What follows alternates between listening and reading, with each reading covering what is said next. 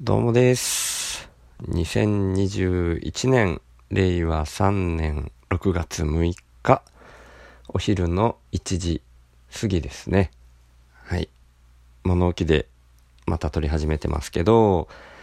だんだんね、暑くなってきましたね。暑くなってきたけど、当然、物置にエアコンあるわけでもなく、まあもちろんエアコンがあっても僕は使わないんですけど、なんで物置で撮ってるかっていうと、恥ずかしくて物置で撮ってるわけだから、窓を 開けづらいんですよね。だからこれからの季節どうしようかななんて思ってるとこですけど、まあ、そのうち暑さに負けて開けていくんでしょうね、窓とか。だから、暑い苦しさと恥ずかしさの戦いってことになりますよね。はい。そんな恥ずかしがる？うん、まあ恥ずかしがりますよね。これは、性格っすからね。まあ、これと一生付き合っていく HSP は、生まれつきなものらしいんで、まあ、覆い隠すことはできるかもしれないですけど、どっちかっていうと素直にそれに向き合っていった方がいいって意味では、うん、治んないとこと向き合っていった方がいいんでしょうね。と、今のところ思ってるとこですね。うん。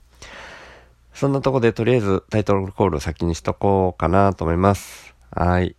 週の話す、ラジオ話すは手放すの話す、毎度毎度。うん、基本的にはお金をイメージして手放すって言葉使ってますけど、まあ欲を手放すっていう感じですね。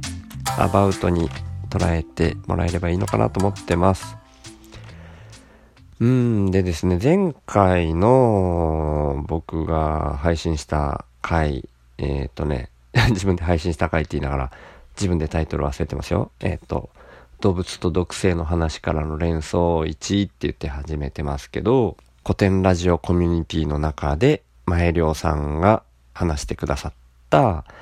あ道草さんと僕が一緒に聞いた回のからの連想ですね。犬が食べてはいけない雑草の話から僕が勝手に連想して僕が勝手に気になることを話す回の1回目が前回だったってことですね。で、最後の方をね、僕聞き直してみたんですけど自分でも喋りながらも思ってましたけどまあ何が言いたいかわかんないですよね。うん、自分でもね、どどういう風に喋ってたっけなっていうのを聞き直してみて、いやー、これじゃ伝わるまいとかね、うん、伝わる前の前にやっぱね、まあ、よくわかんない。僕が聞いてもよくわかんないって思って、ちょっとね、前良さんがその後にどんな話続けていったかって前に、もうちょっとそこ言いたい欲の方が僕の中でまだだいぶ残ってるもんで、そっち先に やります。そこをちょっと消化してから次に進もうかなって思ってる感じですね。うん。最後の方で、なんで、なんでだっけな。もう、もう、もうグダグダ。もうグダグダだけど、野生動物が食べ物を本来食べ分けられるんじゃないのかなみたいな疑問をなんで僕が持ったかっていうところに絡めて、福岡正信さんの自然農の本、笑い一本の革命から、人は何を食っておればよいのかっていうのに絡めた話、僕の感覚的な話を最後の方でしてましたね。で、まあ要するに、自然なものを食べていればいいんじゃないのかな、的な雰囲気を出しつつ、まあそう言いたいわけじゃないんだけどっていうのも途中で挟んでな、何言ってんだこいつって感じだったと思うんですよね。でね、その、うん、もう一回言おうとしてみるんですけど、その、なんでそれが気になるかの理由としてもう一つ、やっぱ入れとこうかなって、普段から何回かこのポッドキャスト内で僕が言ったことがある言葉の中に、生きているだけでいいはずっていうのがあると思うんですね。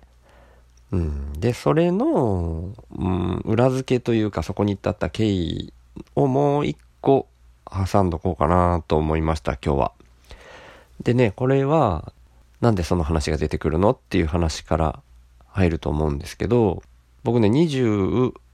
あ、違うわ、19からって言っちゃうと問題本当はあるんだけど、まあいいや、19歳から25歳ぐらいまでタバコ吸ってました。でね、それを禁煙セラピーっていう本を読んでやめたんですね。で、これ結構有名な本だと思います。えっ、ー、と、論文の淳さん田村淳さんかな？もう、それ読んでやめたっていうんで、割と話題になったこともある気がします。それ僕が読んでやめてからだいぶ経ってからだった気もするけど、でもそっからもさらにだいぶ経ったな。あ、大体僕もだから、もう読んで、あ、読んでやめてから23年ぐらい経ってんだな。うわあ、あまあいいや。えっと、それでですね、そこで書かれてたネタバレみたいなのもちょっと含んじゃうかもしんないな。禁煙セラピーを読んでタバコをやめたいって思ってる人は、できたらその本の効果を最大限発揮するためには、ここで一旦ストップして、この先は聞かずにタバコをやめるというか、一回読んでみるといいと思います。そっちの方で読んだ方がインパクトはあると思います。っていうことを前置きさせてもらった上で、僕の価値観に関わる話なのでね、そこを説明しないと、価値観の説明ができないので、そこにちょっと関わる話をしますね。繰り返しますけど、ネタバレを含みます。で、うん、僕の、うん、今もう、だから、20年以上開いていない状態で僕の記憶の中から取り出す話ですけど、まあ、要するにですね、子供の時は吸ってなくて平気だったでしょっていうことが大きな要因としてあると僕は思ってるんですよ。その本に書かれていることが。で、みんなそう思いませんか？タバコを吸ってやめられない人っていうのは、タバコがないとイライラするわけです。もちろんその原因があるんですけど、でも考えてみたら子供の頃は誰も吸ってないわけですよね。誰も吸ってないけど幸せなわけですよ。で、それがタバコを吸わないと幸せじゃない状態になってしまったっていうのが、まあ、うん、問題といえば問題なわけです。あの、僕はちなみに今は、そ、その百害あって一理なしにはある意味同意しますけど、まあ、うん、ある意味そこまできつく、きついこと思ってないです。どっちでもいいかなっていう気分もどっかにあります。だからどっかにありつつ、もう一回するってことは多分二度としないんですけど、っていう存在ですね。うん。ですけど、子供の時には吸わなくても平気だったっていうのが、ある意味、もう僕のさっきの話につながってくるわけですよ。生きているだけでいいはず。これの時点で伝わんのかな？伝わらないのかな？うん。僕は生きていけるだけでいいはずっていうのを話すときに、原始人の話と、えー、超貧困国の人の話を織り交ぜることが多いです。要は、原始人の人の話っていうのは、何も持ってなくても、あの時代を遡ったとしてもっていう文脈で原始人の方と空間を超えたさっきの話っていうので超貧困国の人の話っていうのを引き合いに出すんですけど、どちらもあまり何も持ってなくてもっていう意味合いを僕の中で含んでるんですよ。で、その意味では子供もある側面ではそう言えるのかなって思ってるんですね。タバコを吸い始めてないうん、とか、まあ、本当はそれ以外のこともいろいろ当てはまるんですよ。子供の頃ってすげえ幸せだったと思いませんか？うん、僕はそう思うんですよね。うん。で、ある意味、何も持っていなくても幸せ。まあ、おもちゃをね、買ってもらったりだとか、してるかもしれないですよ。あの、大人に比べて遊ぶ時間が十分にあるとかいうのは、そ、その、あ、遊ぶ時間が十分にあるっていうのはちょっと、うん、だいぶ肝になってくるんで、そこは含めずに言った方がいいのかな。でも、そのアイテム的なものはあんまり持ってないですよね。で、その、うん、禁煙セラピーの著者であるアレン・カーっていう方が書いたダイエットセラピーっていう本も続けて読んだんですね。で、そこに書いてある内容も、まあ、いろいろ細かい事例だったりとか分かれてきますけど、僕はざっくり言うと、本質的には同じだなっていうふうに思ったんですね。まあ、要するにさっきた本当に、あ、だからそれはタバコと違って子供が小さい頃に吸わなかったっていうのとは別ですけど、本質的に本当にいるかなっていう話なんですよね。本当にいるから摂取しているかどうかっていうところにかかってくると思ったんですよ。で、まあ、ある意味極端な事例とかも書かれていたかないたかもしれない。なんか僕の友達で読んで怒ってる人がいたから うん、でも、僕にとっては、うーん、その、大枠の意味では納得させられる部分も多かったし、自分の本心に、要するに、僕が本当に考えていることと繋がったっていう感じが、うん、正しいのかな。そんな感じだったんですね。なので、前回僕が配信した回の最後の方で言ったことの中に僕は、ちょっとそういう要素を含めたいなと思ったんですね。本当にいるものを考え直した時に、その雑草を野生動物は基本的には襟分けられるんじゃないかっていう感覚とリンクしたっていう言い方が正しいのかな。うん。でね、ちょっとこれもまた別の事例みたいな脇道みたいな話になるかもしれないですけど、火を使いますよね。人は食べるものにの調理に火を使いますよね。でもそれも本当にいるのかな？と僕は 思ってるんですよ。いや、もちろん食べますよ。焼いたものを食べるし、毎日ご飯ももちろんそれで炊くんですけど、何でしょう。効果的に摂取するっていう意味で、火を通したメリットがゼロって言いたいわけじゃないんですけど、それがないとまずいのかっていうと疑問が残る。うーん、なんかどういう言い方してもちょっと中途半端な不自然な言い方になっちゃうのかな。でも、火がない状態でも人は多分、多分じゃないな、間違いなく、火が使われるようになったタイミングがある以上は、その前があるわけですから、人が生きていく、体を維持するのに必要なものっていうものを考えたときに、火を通したものが必須ではないんじゃないかなと僕は思ってたりもします。うん。だからそんな気分があって、うん、前回の最後の方で、もやもやもやもや言ってましたけど、そういう、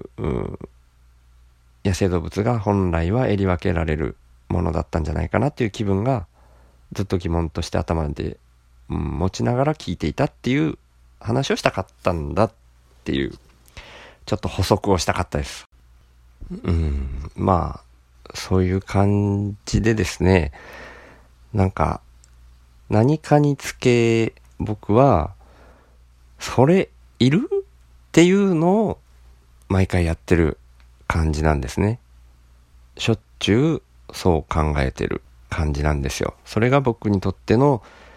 なるべくお金を使わない生活であって手放す生活なんですね。それいるって毎回問い直してそこまでじゃないかなと思ったら手放すまあ手放すっていうか手に取るのをやめるのかもしれないけど、そんな感じなんですよね。それを毎日繰り返してるっていう感じなんですよね。うん。だから、それが前回言った前涼さんの話とどう繋がってくるかで言うと、犬の味覚とかも変わってきたんじゃないかっていうのを前回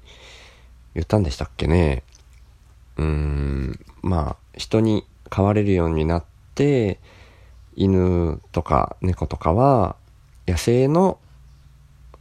原種、犬の原種とか猫の原種に比べて味覚も変わってきたかもしれない。で、そういう風な本来の、うん、性質、野生で生き残れる性質とは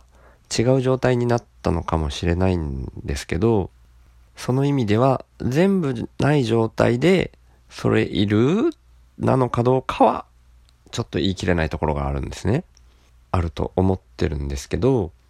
全部を手放すことはできないわけです。僕が言ってるのは、全部を手放せっていう意味ではないんですね。まあそれは無理だっていう話も一回どっかでした気がしますけど、人は一人で生きていけないとか、さっき言ったような犬が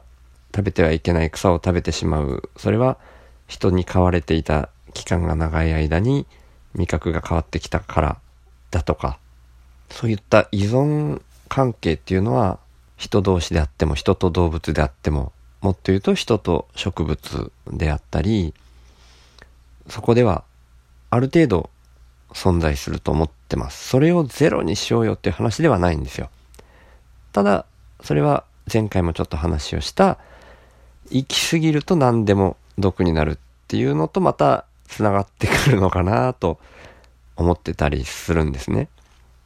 だから、大枠において行き過ぎじゃないっていうところがあるから、依存もある程度残るし、それがそこまでいらないって言ってるわけでもない。何でもかんでもいらないって言ってるわけではないんだけれども、うーん、どこまで本当にいるのかなっていうのを意識した時にその人それぞれがその人の最低ラインっていうのを自分で把握しといてもいいのかもしれないし問い直すこと自体には僕は結構価値があるんじゃないかなっていうふうに思ってます。うん。今日はもしかしたら前回よりはいいところに落としどころが来たのかななんて 思ってますけど、どんなもんかなまあ、そんな感じで、今日のところは、まとめっていうとこにしときますかね。まあ、同じことをね、毎回言ってるのかもしれないし、でもね、その日その時に言うことに意味があんのかなと思ってたりしますね、最近ね。同じ単語を使ってるかもしれないけど、その日その時で多分なんか違うじゃないかなと思うんですよね。同じところにもう一回ぐるっと回ってたどり着いたんだとしても、それはそれで成長なのかもしれないし、成長じゃないのかもしれないですけど、必ずしもポジティブ、ネガティブっていうふうに分けなくてもよくって、成長とは限らなくてもいいんだけど、なんかまた一周回ってそこ同じ単語が出てきたなとしたら、それはそれでま意味があるんじゃないかなって僕は思ってたりするんで、はい。これからも同じ話何回も出てくるかもしれないですけど、多分僕、それでも配信し続けていくと思います。っていうようなところで、あの、聞き続けてくださってる方いらっしゃいましたら、本当ありがたいなと思ってます。はい。っていうようなところで、今日は締めたいと思います。ではまた。